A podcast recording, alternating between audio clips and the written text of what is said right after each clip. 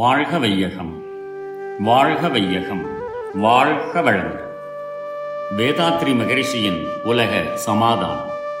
கவிதை நாற்பத்தி நான்கு. சிறந்த சூழ்நிலையும் சிந்தனையாளர் கடமை. பிறந்து விட்டோம் வாழ்கின்றோம் அனுபவித்தோம். பெற்ற பலன் இன்பம் துன்பம் இரண்டேயாகும். இறந்துவிடப் போகின்றோம் என்றோ ஒரு நாள். இதற்குள்ளே அமைதி பெற உலக வாழ்வை துறந்துவிட முடியாது.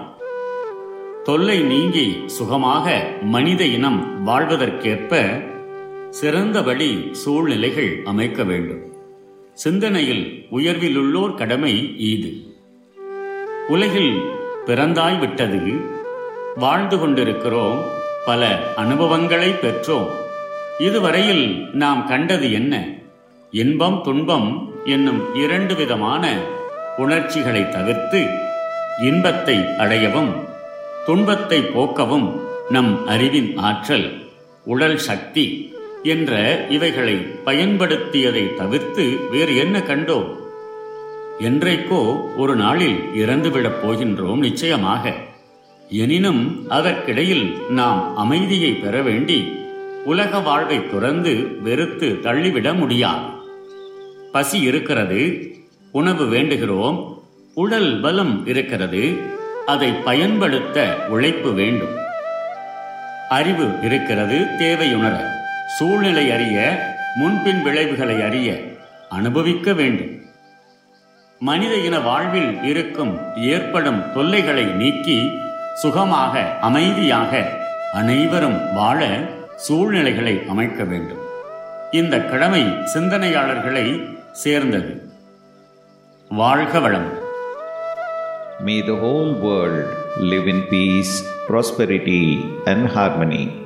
World Peace by Yogiraj Sri Vedatri Maharishi.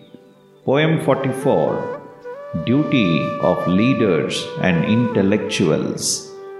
We are all born and are living with the experiences of pain and pleasure. there will be a day for everyone to leave the world forever. During the lifetime, we cannot renounce enjoyment of the world. We must find a sure and safe way to lead a life without problems and miseries.